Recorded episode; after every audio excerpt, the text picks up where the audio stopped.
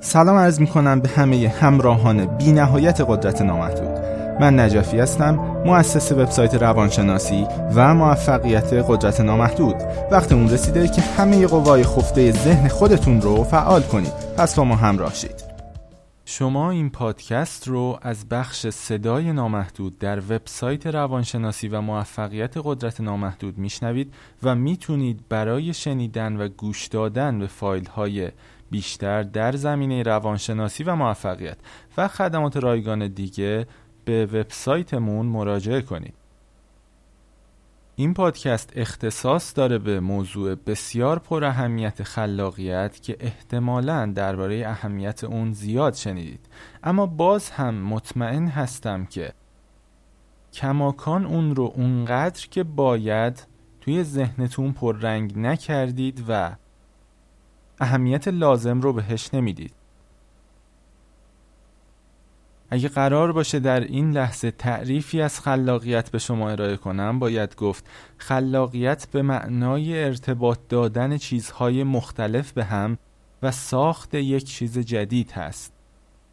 خوب دقت کنید که خود این بخش ها می‌تونن نامرتبط باشن نسبت به هم اما وقتی به هم وصل میشن توسط قوای خلاقیت ذهن شما. چیز جدید و ارزشمند دیگه‌ای خلق می‌کنن که بسیار متفاوتتر و بهتر هست. همونطور که از کلمه خلاقیت مشخص هست خلاق بودن شما رو به یک خالق تبدیل می‌کنه. من در همین صحبت کوتاهی که در این پادکست با هم داریم می‌خوام این رو به شما بگم که تا قبل از گوش دادن به این فایل صوتی هر چقدر که به خلاقیت اهمیت می‌دادید از شما می‌خوام که این مقدار رو هزاران برابر بیشتر کنید. دشمن اصلی خلاقیت و نقطه مقابل اون گیر کردن در الگوها و عادات تکراری هست. در واقع تا زمانی که شما خلاقانه زندگی نمی کنید و در هر زمینه ای حتی در حرف زدنتون در روابطتون با دیگران تا زمانی که خلاقانه رفتار نمی کنید شما عملا در خواب هستید. راه حل های خلاقانه در هر زمینه ای از زندگیتون که فکرشو بکنید. اونقدر موثر و قدرتمندن که زندگیتون رو عوض می‌کنن. برخی اوقات فقط یک راه حل خلاقانه خیلی کوچیک می‌تونه سالها انرژی شما رو ذخیره کنه.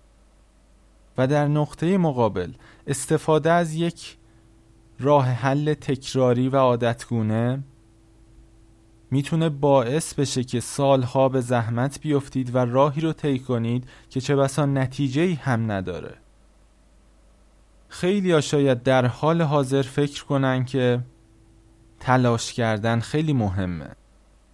خیلی ممکنه فکر کنن که برای موفقیت اینکه سخت کوش باشن و پشت کار داشته باشن خیلی مهمه که البته این رو رد نمی کنم. اما با این وجود به صورت خیلی ویژه تاکید می کنم که خلاقیت از همه اینها مهمتره. خلاقیت اونقدر مهمه که اگه به فرض یه مهلت ده روزه برای انجام یک پروژه داشته باشید من به شما بدون تعارف توصیه می کنم که هشت روزش رو کاملا روی یافتن یک ایده خلاقانه سپری کنید و نهایتا دو روز باقی مانده رو صرف عملی کردن اون ایده خلاقانه و بینظیر کنید. اگه خوب به مسیر زندگیتون دقت کنید خیلی از جاهای زندگیتون واقعا به خلاقیت شما نیاز داشته و داره و خواهد داشت. خلاقیت بهترین و قدرتمندترین ابزاریه که می‌تونه انرژی و زمان رو برای شما ذخیره کنه. این مسئله توی راه اندازی تجارت های مختلف و حل مشکلاتی که توی زندگیتون دارید خیلی مهمه. اونقدر که به فرض یک ایده اشتباه و ناکارآمد در تجارتتون در شرکتتون می‌تونه سالها شما رو به عقب بندازه و باعث شکستتون بشه. بعضا سوال می‌کنن که می‌خوایم یک تجارت و ایده رو در سطح کلان راه اندازی کنیم اختراع داشته باشیم ابداع کنیم. اینجاست که دیگه اهمیت خلاقیت بسیار بالاتر میره چون اگه ایده ناکارآمدی رو در همون ابتدا آغاز کرده باشید نمیگم موفق نمیشید اما حجم زحمت های شما بسیار بیشتر خواهد بود. اما قبل از اینکه قرار باشه درباره افزایش خلاقیت و تقویت اون در ذهنتون صحبت کنیم خیلی مهم هست که قاتل خلاقیت رو بشناسید. بزرگترین قاتل زنجیره خلاقیت که اینو بدون تعارف عرض می‌کنم چون واقعا آسیب خواهد زد. اگه این نکته رو لحاظ نکنید. بزرگترین مانع خلاقیت گیر کردن در الگوهای تکراری هست و همچنین در تنش و تلاش مداوم بودن. زمانی که نحوه حرف زدن شما تون صداتون یا حتی کلماتی که انتخاب می‌کنید یک الگوی مشخص و بسته می‌گیره به خودش. زمانی که در تجارتتون یا در ارتباطاتون با دیگران الگوی بسته و محدودی رو به خودتون می‌گیرید. و یا بهتر و عمیقتر بگم زمانی که سطح هوشیاری شما کمتر میشه و عادتگونه زندگی می‌کنید دقیقا همینجاست که به بیشترین مقدار خلاقیت خودتون رو از بین می‌برید. حالا اگه قرار باشه راههایی رو به شما معرفی کنم که خلاقیتتون رو افزایش بدید باید چند نکته رو به شما گوشزد کنم. اول اینکه خلاقیت یه عملکرد نیمکره راستی هست یعنی شما با تفکر منطقی تحلیل کردن قضاوت کردن یا فعال کردن بیشتر نیمکره چپتون که مسئول این بخشا هست نمی‌تونید خلاقیتتون رو که یک فرایند نیمکره راستی هست افزایش بدید.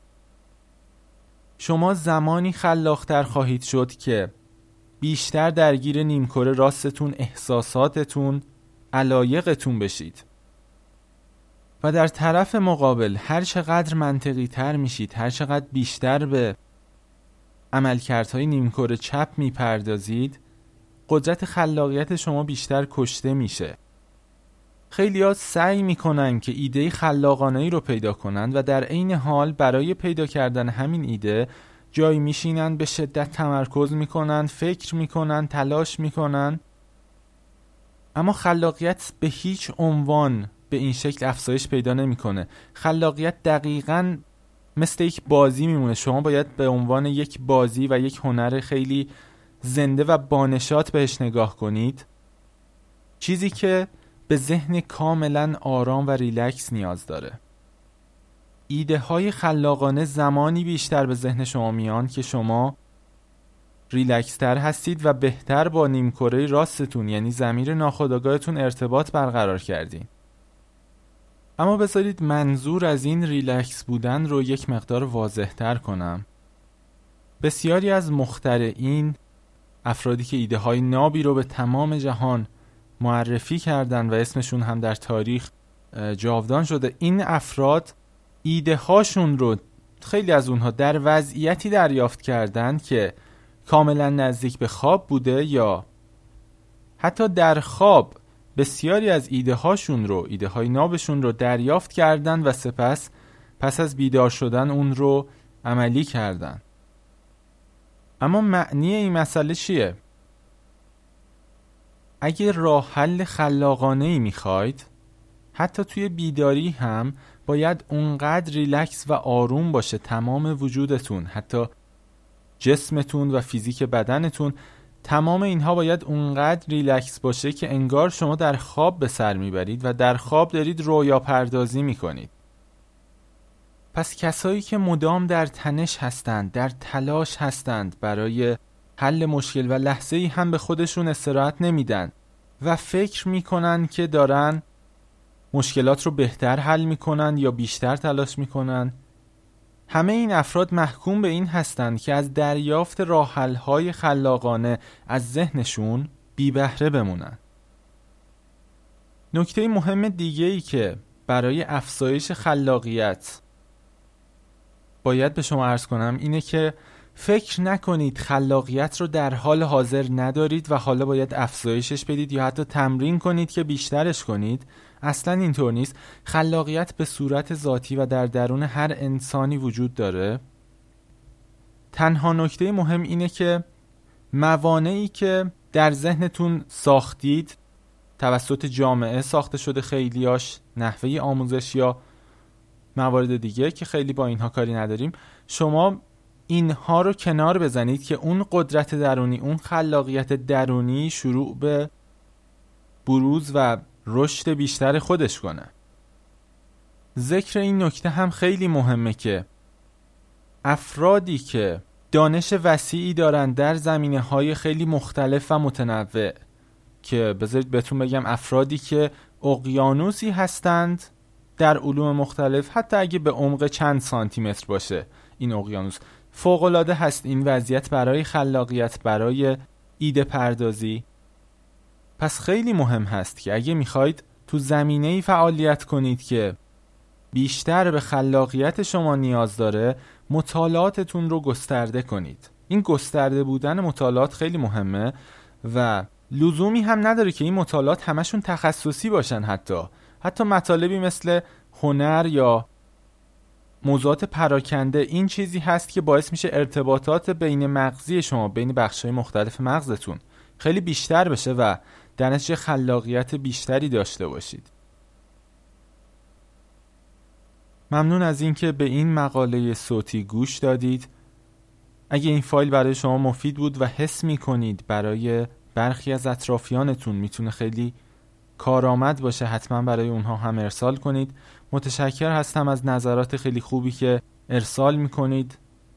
امیدوارم یه زندگی تمام ایار رو در همه ابعاد هر لحظه برای خودتون ایجاد کنید و قوای درونتون رو کاملا شکوفا کنید تا بتونید خلاقانه و دقیقا مثل یک خالق در همه ابعاد و شاخه ها زندگیتون رو پیش ببرید.